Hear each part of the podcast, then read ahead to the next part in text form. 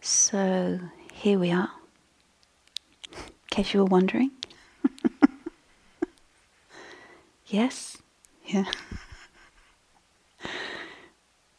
yeah, so as we gather together this evening, uh, to feel a lot of gratitude for being here and for being here with you. So thank you for being here. Um, So, um, before I kind of get into what the theme is for this evening's reflections, um,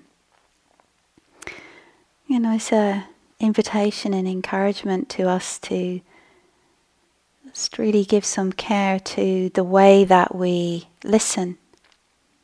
Kind of interesting. And um, in listening to Dharma talks or and maybe particularly on retreat, I know that sense of really listening in a kind of grounded, spacious way. And uh, I found this lovely, uh, a lovely quote I thought I would share with you as uh, in this regard. It says, "Use your heart to listen to the teaching, not your ears." Of like that.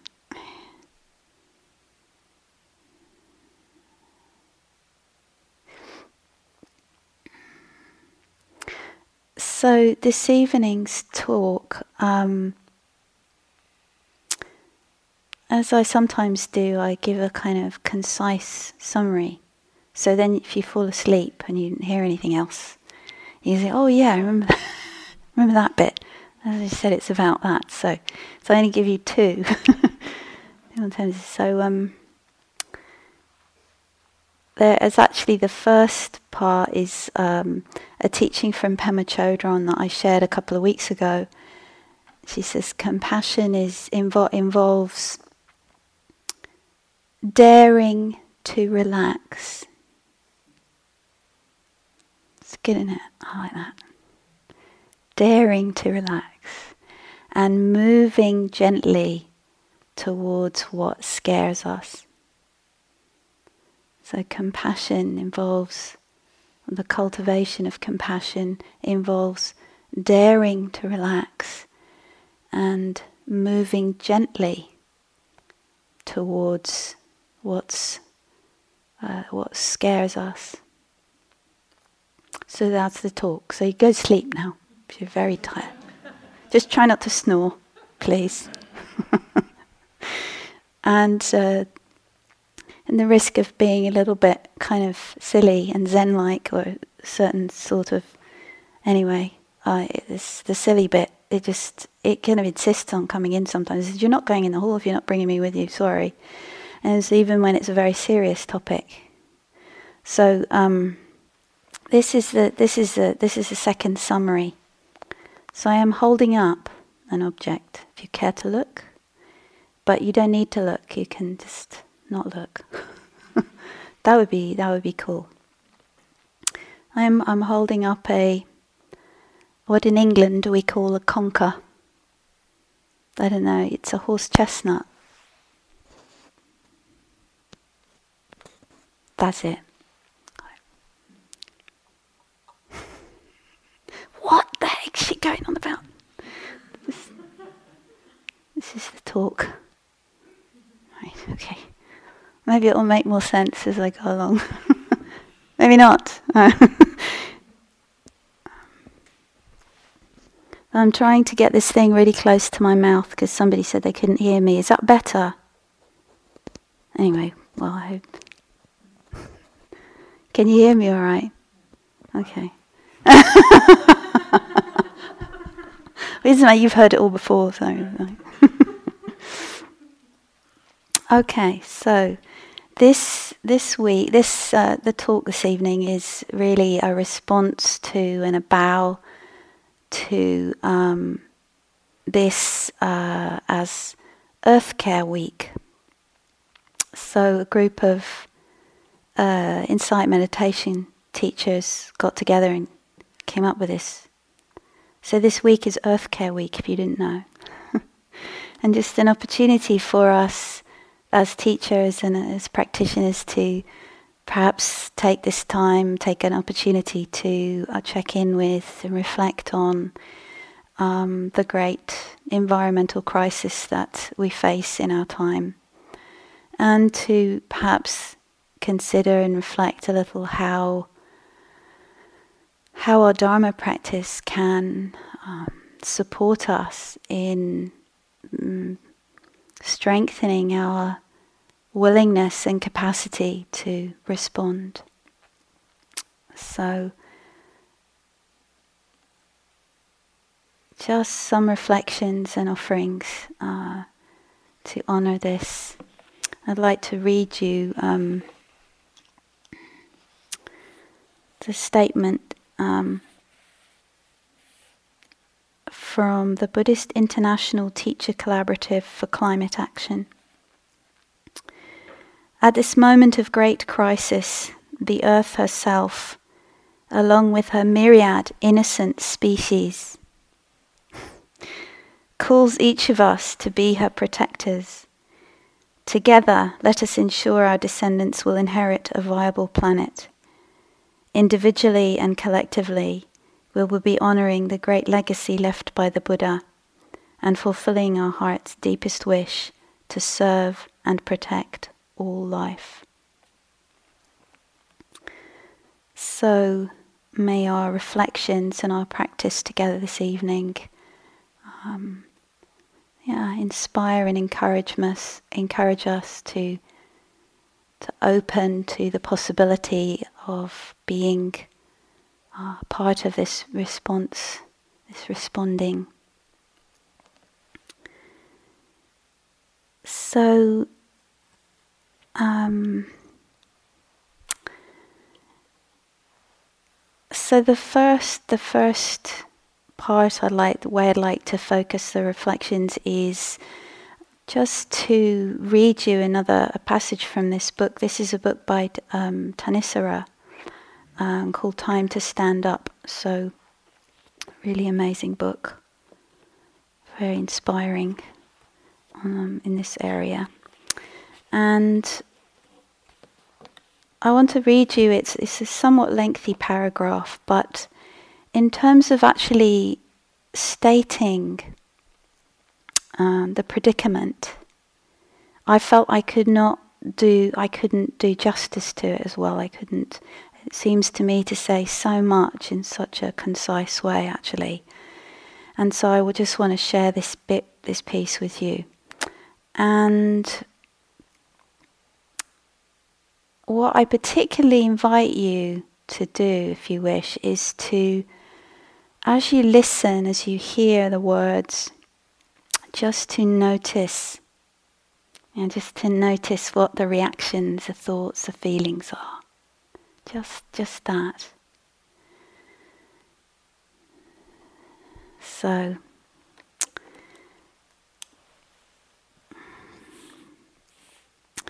The Earth's ecosystems are dying. This is because of increased carbon, nitrous oxide, and methane gases due to human activity, including modern, modern li- livestock practices. Life on Earth is possible due to a viable biosphere that depends on the ability of plants and trees to photosynthesize the carbon we produce. Our biosphere is one of the single most vulnerable parts of the Earth system and is the most essential to sustain life. However, as we pour massive amounts of carbon into our fragile atmosphere, heating the planet, and as we clear cut and burn gigantic tracts of rainforest, which are the lungs and carbon sinkholes of our planet, the delicate balance needed to sustain a livable system is in peril the impacts of our unsustainable lifestyles are everywhere, every day, and are taking us to the point where we have to understand that human civilization itself is under threat. While solutions are abundant and clear, in essence, we have to move to renewable energy and revert to sustainable local models of agriculture. The process of how to get there is less clear. Beside our own difficulty in waking up to hard truths. Our societies are now shaped by a corporate coup d'etat. This is fueled by massive wealth in the hands of an extremely tiny minority that manipulates mass media and the body politic to keep us in denial and in a trance of endless consumption.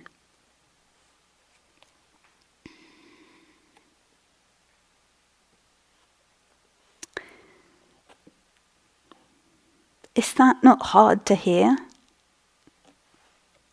Isn't it hard to bear the truth that's in there?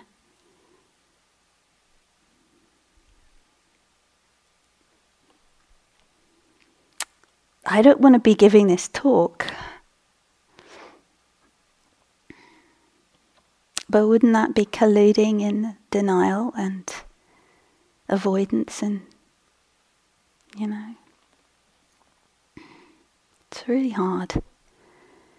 And perhaps um, you've had experiences as I have where I've I've seen, I've encountered, I've I've met with my own eyes uh, the degradation. I've seen the uh, the destruction that's happening. Um, yeah, and uh, I was thinking for for some reason one example came to mind, and I don't know. I I will share it. But a sense of I don't know if you know the the land. There's a stretch of I think it's 95 between New York and Philadelphia, and I've had cause to travel that road some over the last few years. And I just I every time I go along there, I feel this kind of this a sense of the land being sick and sad. And this could be pure projection. You know, I don't, I, I question my own perceptions. I don't want to, you know. But if you look, you know, I think what I, what I would be seeing there is a lot of, uh, you know, refineries, a lot of that kind of activity, and land. A lot of the land just looks kind of uncared for. Like lots of sort of scrubby land and then massive area where they widened the highway and just sort of, you know. So for some reason that, that came to my mind. And another place that came to mind, which feels very, very tender, very close to my heart, is it's a village I grew up in. And um, when I was growing up there in the 60s, the dawn chorus was deafening. A number of birds singing. They're not, they're not there, you know, there are not so many of them there now. And the same with the number of um, wildflower species. And uh, a lot of that is to do with the use of herbicides and pesticides and that's another place where it really touches me. You know, sometimes you read all this stuff and you talk about what's really going on. I don't know. They say this, they say that, but maybe you know, maybe you have your own ways and places and times. You know, where you really like, oh, you kind of you get it. It's like, yes, this is real. This is happening. It's really hard to face. And of course, that's one of the ways. That's one of the, the, the very that's the very place where our Dharma practice is so relevant and so important and so helpful, isn't it? It's like it's Buddha taught. What did he teach? You know, one thing: suffering in its end. To understand, to to really understand the the suffering and the causes of that in our hearts and in the world. And also, I hope I'm, again, I hope I'm not um, being sort of reductionist. This is not that, it's more feels like microcosm and macrocosm or something that we're here on retreat, and so much of our practice, so much of the time, isn't it about meeting the difficult? It's like sometimes, you know, intensely difficult. The, the way in which our practice of, of, of just learning again and again, isn't it? Like how, how to be with what's difficult in a helpful way. And isn't that exactly what the planet needs? It's exactly the same. It's not different. And maybe that's one of the ways that we can, like our, our view of our life and our practice and what it's for. Now, when I was reflecting on this talk, I was really, I kept coming back to what Brian shared on Tuesday about what is our practice for? Who is it for? What is it for? No, and, and now, may our practice be for the benefit of all beings and for all forms of life on this planet. It's a kind of, it's a very. As I was coming in this evening and looking at the Buddha, I was really aware actually of. Often I, I look when I come in, I look at the Buddha and I bow, and I, I have the wish that the talk be of of help to you with dukkha. That's kind of, you know, and this evening, when I, I, I looked at the Buddha and I was so aware of the plant and the flower and the plant and the rock and the conker. And I had this real sense of, oh, you know, may this talk be for the benefit of all beings, mm, the plants and the trees and the animals. It's a, it's a broader vision. Um, so as we meet, you know, our reactions to the passage I read you, or just, I think part of what I've learned from Joanna Macy, I don't have a book, I gave it to someone, but her book Active Hope is the other book I would wave at you if I was going to wave a book at you. It's wonderful book, Active Hope. Um, one of the things she talks about in there is the skillful ways of, of feeling that, of being able to meet the, the, you know, these sort of reactions of fear or guilt or uh, anger, denial, confusion that arise when we when we we br- meet a difficult theme like this, or when we meet yeah, just our own suffering, suffering of another being. And what is it that makes the difference? You know, what how how do we how do we meet that so in ways that can transmute that energy and release it so it's more available for yeah, compassionate response. That the energy is is transmuted and not just left as a cycle, you know, it's like, okay, you know, where do we go? We just get confused and then we just give up and then we don't think about it and then we feel bad about that. Then we f- then we think about it and we just feel frightened, so we t- switch on the TV. It's like, yeah, I mean, I just really, I really see this in myself sometimes. Just how, what helps us to kind of break out of that, to kind of uh, drop more into the into the heart, into the the, the truth of our vulnerability and the vulnerability of our planet. I wanted to share a beautiful uh, quotation from a, a, a Quaker activist and contemplative called Douglas Steere. He said, To be present is to be vulnerable to be able to be hurt, to be spent, to be willing to be spent. But it is also to be awake, alive, and engaged actively in the immediate assignment that has been laid upon us. Isn't that beautiful? It's like so, so much in there, isn't it? It's so, so.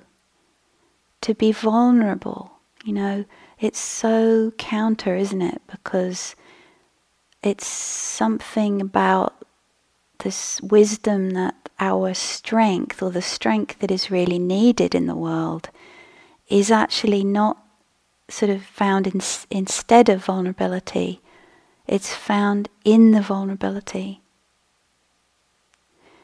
and I think part of the reason for that, this is not Douglas Steere, this is me, is something about that vulnerability means openness, doesn't it? It means um, we're connected, we're together somehow. The, the vulnerability, we're more present, we're more with life, with others, with with nature, it's undefended, and so available.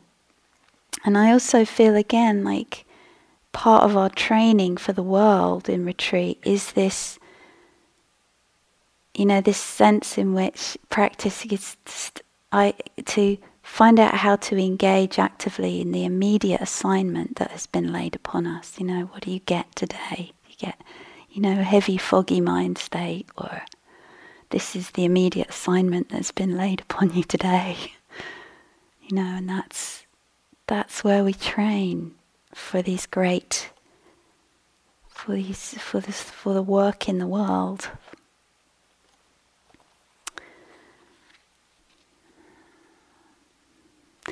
So the other point I just wanted to bring in this area is something that Joanna emphasizes as well is finding opportunities to to speak, to share with others what the Buddha would often call wise friends and suitable conversation. so it's not just any old body and any old time and any old conversation, right? It's it's wise friends and suitable conversation. This so such an important part of again because I think it it's no pain plus isolation equals suffering. Yeah. So when we when we feel cut off, when we feel alone with what's difficult, it's like 59,000 times more difficult. And when we're together, when there's a, again the, the sharing and the wise friends and the suitable conversation, we can find resources, we can find ways, we can find actions that we could never find on our own. And I was very struck by this um, last night, uh, participating in my first webinar. So I felt very up to date and modern doing that. Um, and it was on a different theme. It was on um, reflecting on whiteness and racism and white supremacy. But it felt very, I, I was surprised, I was very skeptical that what's it going to feel like sitting in my house and people, I was talking to somebody in Oakland, somebody in um, Washington D.C., somebody in Pennsylvania, and and me, and it was it was really I was very surprised at how helpful it was and how how um, yeah there was a there was a real sense of community and a sense of wise friends and suitable conversation. So we can maybe we can find this. Um, and it makes a huge difference. So I also I wanted to um, touch on the teachings of the Brahma Viharas and how, and again, a little bit like I was saying earlier, you know, when we do metta practice and we think of, you know, all beings it's it's not that much of a shift, is it, to say all life, all plants, all trees, you know, all water, air. And it's it's that maybe again the way our practice when we practice the Brahma Viharas, again to maybe open to more consciously and intentionally include the the earth and the air and the trees and the creatures. And, and that sense of how the metta can, can foster the sense of kinship, now deep kinship with all creatures and all forms of life, with the rock and the tree and the chipmunk and the vulture. And, yeah, our our knowing our place in the family of things as uh, poet Mary Oliver says, a sense of belonging, I think that so much of our suffering comes from a sense of that we don't even realize there's a kind of alienation from instead of not really being part of things. So I think the metta, like it can it can bring a sense of belonging and kinship with all with all of life. Or karuna, to f- to feel with, to care for, to be again to begin to that sensitivity and responsiveness to the suffering of the soil, the tree, the animal. The mudita, which uh, I love the way these four qualities sort of support and balance each other. That always fe- feels so crucial to somehow the way they work together. So to, to, to have joy, you know, an appreciation and to, to celebrate our our natural the natural world and our you know that love and the wonder and the beauty and um, just how how much gratitude and, and I know you all know this when you're on retreat often isn't the the trees and just being and all of that it can be one of the most supportive kind of uh, you know bringing us down to earth in a really in a really helpful way that we can feel that gratitude and appreciation um, extending that. And then the upekkha, and I, I, I was reflecting on this, and I, I, uh, this is not a completely formed thought, but it's something about that part of what upekkha or equanimity is, is um, it's living in living in balance or living in alignment actually with with the way things are, or with the natural order, or with the natural laws. Like I was thinking with this conker, how, you know, how so much of the suffering and then so much of our greed and, and, and all the activity that and what we participate in that creates so much damage kind of it comes from our not being in touch with the kind of wisdom that is in a way so direct with the conker when I picked it up off the ground, it had just come out of its little case, and you know, it was that bright, shiny mahogany, sort of deep, goldy brown, shiny like a newborn baby. And look at it now. You can't really see it very clearly, but it's it's shrinking and it's drying out like me. No, like this, like, like all of us. That's how I feel. Look at myself. I used to be a nice, bright, shiny conker. and now look at me. What happened? I can't be this old. Yeah. But it, there it is, you know. And, and how much, you know, I wonder sometimes you look into our society and you see all this sort of frantic, desperate consuming, you know, we see it in ourselves and we see it on retreat, don't we? It's like, yeah, okay, it's happened here too. Um, and, and so much of that, I think, more than we realize, is something about we don't want to be the conker. You know, we don't want to be that. We don't want to. We don't want to be what you know, born and, and dies and So so living in harmony with you know that that deep deep challenge to to be nature to be nature to give it up surrender. Okay powerless. I agree. Yes. I'm like this and then, you know, I'm playing a bit because I wouldn't say I, because there's no such thing, but you know what I mean.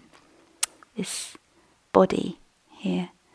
And I found this other quote that um, I, I, I, is lovely, and it's actually from a sign in a monastery in Thailand. And it says, What is a tree like? Oh, no, no, no, sorry, sorry, sorry. What are trees like? Question mark.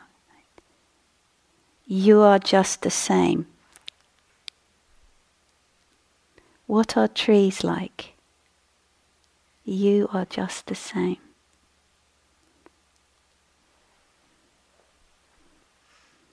That could be another pithy summary of the talk, perhaps.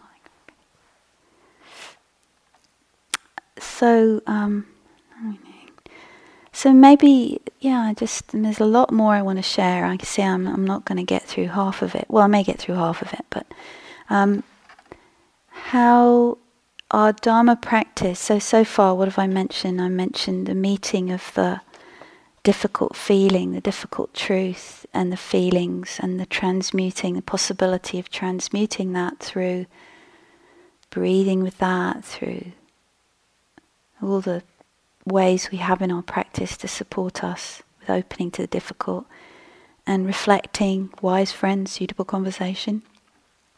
You know, that's the where that comes from is the Buddha's teachings on the hindrances, and it's the one that's common in all five.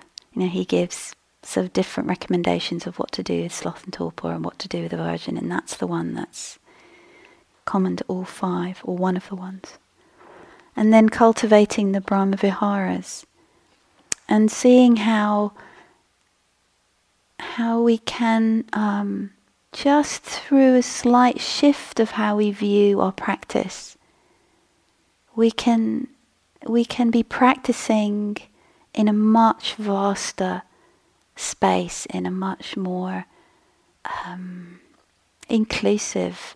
Doesn't it, it I don't know. I, I feel like sometimes that that that really helps with the, you know, the sort of claustrophobia of, of me and mine and my dukkha and oh my goodness and what am I going to do in this pattern and that pattern and ah. you know, to to be able to to kind of keep coming back to the bigger context, the larger context. Like oh, to, to, to let it be a movement of release and opening rather than, you know, that defended against. I don't want to go into all of that because then I'm not, I can't be just here taking care of my bit, you know, my difficult bits. Like, I'm, so then you're stuck, aren't you, like this kind of,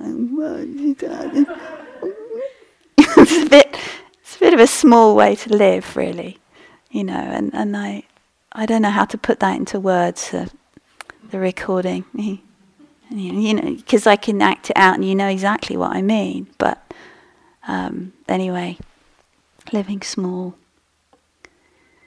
So how can we how can we aerate our view? How can we uh, start to loosen up our, our view? So I just wanted to mention just it's the cultivation and exploration of wise view, a way of seeing ourselves, our experience, other people, the planet, that is actually conducive to the alleviation and ending of suffering. That's it, really. As to how, you know, and it sounds so, it's so direct in a way. Like, for example, I just want to give a couple of examples. Uh, teaching on anatta, this this sense of when we can feel, when we can see, when we can uh, ah, it's it's not so personal. It's not. It's it's it's happening. Something definitely, but not so own, not so identified with. Talking to somebody today, you know, it's not necessarily complete, hundred percent liberation, and everything is completely known as not me and mine. Okay, done, finished. Let's go and have a cup of tea it's like, oh, I'm not quite so caught up in that anymore. That's that's disidentification. That's anatta being being known, being being lived. And what happens and, and if I don't know, you, you check this out in your own experience, but what can happen in my experience is that when that sense is there or that knowledge or that way of seeing, everything feels a lot more spacious and there's this tremendous sense of interconnection and uh, just a memory seems relevant. Um, years ago, sitting in a huge hospital in Britain, very, very great, world class hospital, Addenbrooke's. And uh, it's, getting, getting bigger and bigger. I think it's going to take over the world, actually. But anyway, that might not be a bad thing. Um, but anyway, um, sitting in this in the, the canteen of this hospital and just contemplating the hundreds, if not thousands, of people in that in that complex. It was just, I just felt my mind just kind of fell open, uh, just contemplating all that suffering and pain and all that care and compassion, and just, oh, so. And I think that for me, you know, you, we all have these moments of insight, don't you, don't we, that define our life. And I think that was one for me. That, that something in that of, of realization, of oneness, or however you want to put it, um, was very palpable, very, very vivid, the sense of mm, not particularly denying any self was just just wasn't relevant, just wasn't real, wasn't happening. And instead, there's just, uh, yeah, impossible to put into words. But I think the, the sense of how we've all probably had moments and times in our life, maybe recently, maybe here in retreat, where we, we kind of taste that, that sense of connection, interconnectedness, or oneness, however you want to kind of say that. And that what's important is not to grasp at it and try and, you know, get it to happen all the time or um, that that's like what really makes a difference to our life and, and to our, our willingness to respond to climate change and, and other difficulties in the world is the the wisdom of interconnection. That that we can again practice remembering and, and, and allowing that to inform inform our our life just one really small, really simple but really important way that we can practice with this on retreat is around, and this is a big topic, whole of the talk, but is our, our our understanding, our view of food. Isn't there a lot can play out around that for a lot of us in different ways? And such an opportunity, you know, such a an opportunity for seeing the food and the eating and the as as such a, a powerful and, and rich place of of reflection, of seeing again in a way or in ways that can free us from the greed or the you know kind of wanting the wanting more or wanting it different or um, you know, not wanting it at all, or yeah, I mean, I just, should be like this, or you know, all of this that plays out around that. And how can we see it in in, in a way which is, again, nourishing our sense of of uh, connection with the earth and care and wisdom, which can then inform the way we consume, the kind of, you know, where we get our food and all of that. So there's a wonderful, I found this um, at Plum Village. There's a sign or it's something that's spoken. Sorry, I can't, I can't remember. Um, before the meal, and it says, "In this food, I see clearly the presence of the entire universe supporting my existence."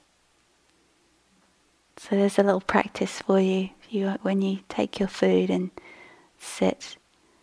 See if you can see. This is so Thich Nhat Hanh. It's so beautiful, isn't it? It's, has his some. I don't know if he created that, but it feels so in the spirit of his teachings. See the presence of the entire universe supporting your existence.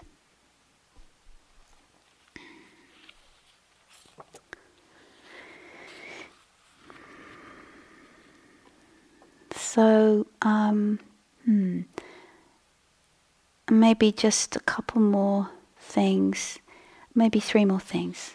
All right. So, I wanted to include some uh, sense of how how our practice can or how we can see how we can allow nature to be sacred how we can see it as sacred. Um, and this maybe resonates for some people maybe not for others. But as again as a as a way of opening the heart as a way of opening to compassion and um, for our own healing and for the healing of the planet. So, in in in in um, honoring this possibility of of uh, of being in connection, being in touch with the sacredness of life, I'd like to share a poem, a rather ecstatic poem. Let's let's not uh, banish ecstasy from the, the forest refuge. Ecstasy well, not that kind of ecstasy. That's like proper ethical ex- ecstasy. I thank you, God, for most this amazing day, for the leaping greenly spirits of trees, and a true blue dream of sky, and for everything which is natural which is infinite, which is yes.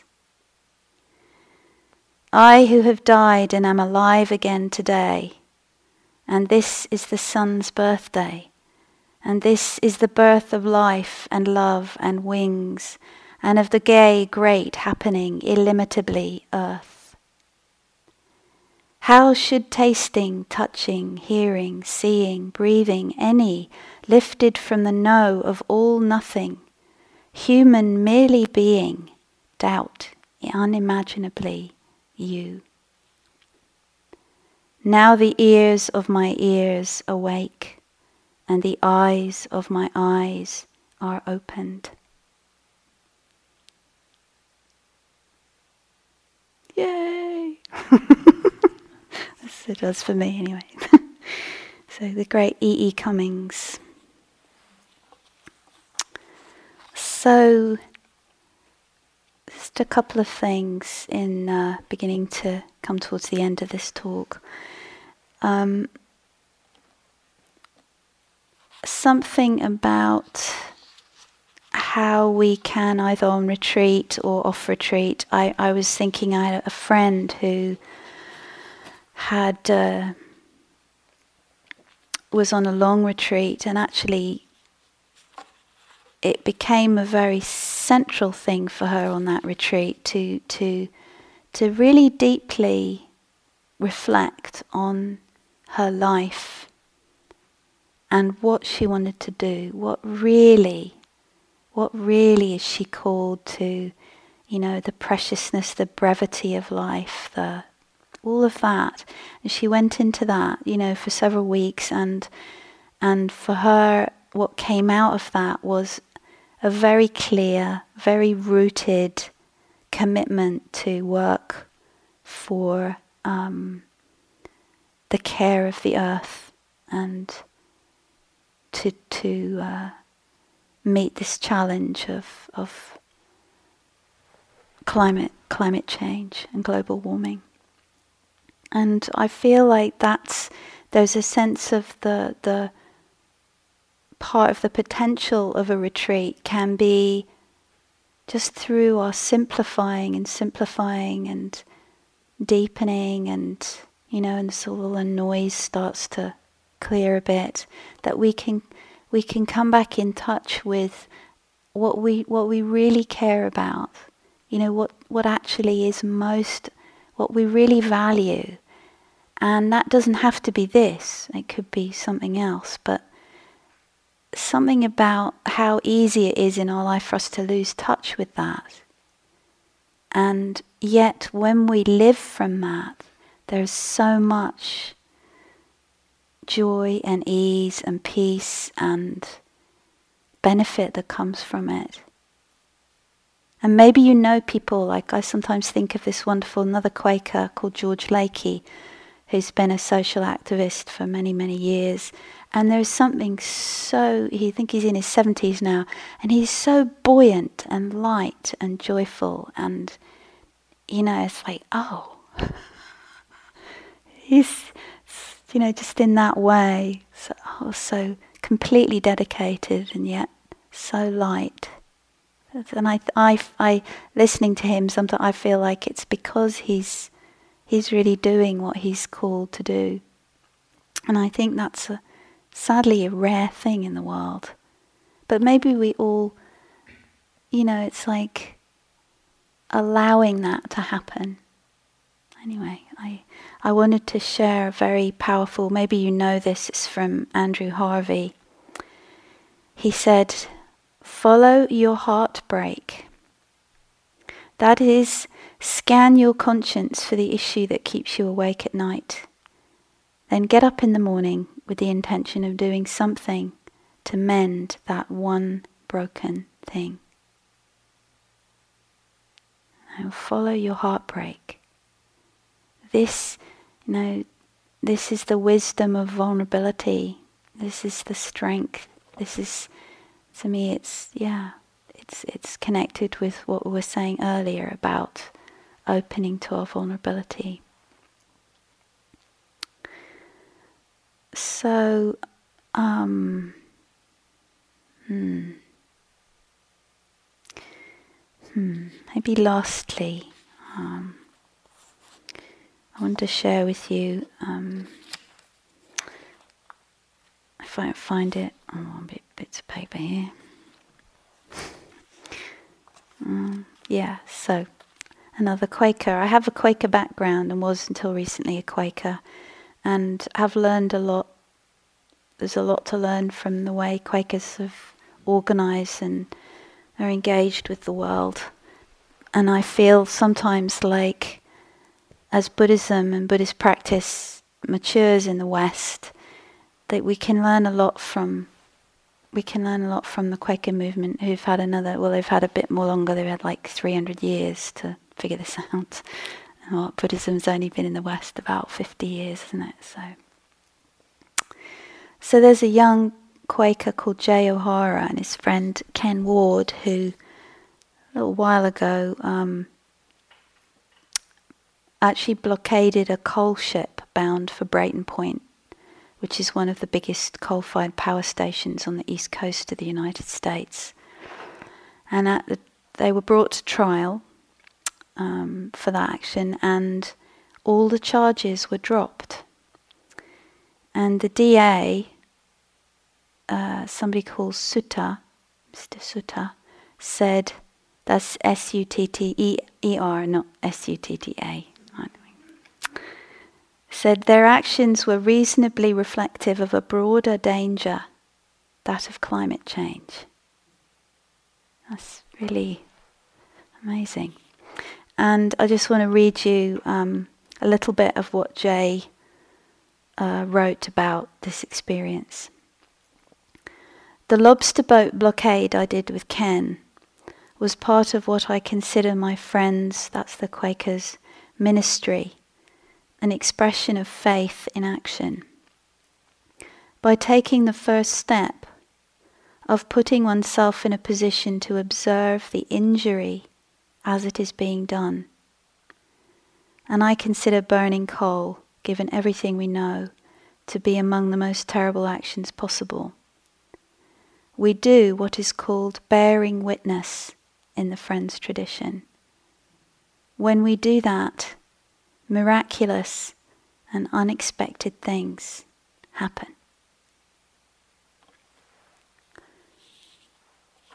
So,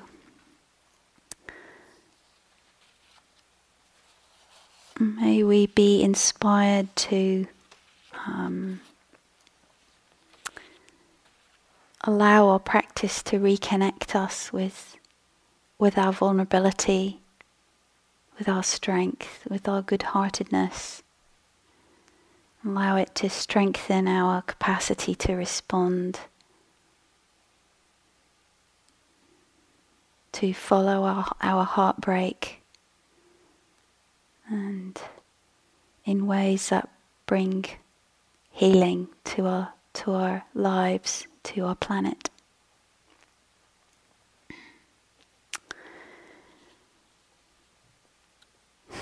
So, yeah, I think I better stop there.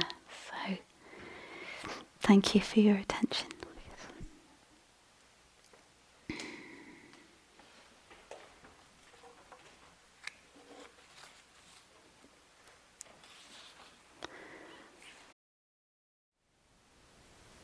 Thank you for listening. To learn how you can support the teachers and Dharma Seed, please visit dharmaseed.org slash donate.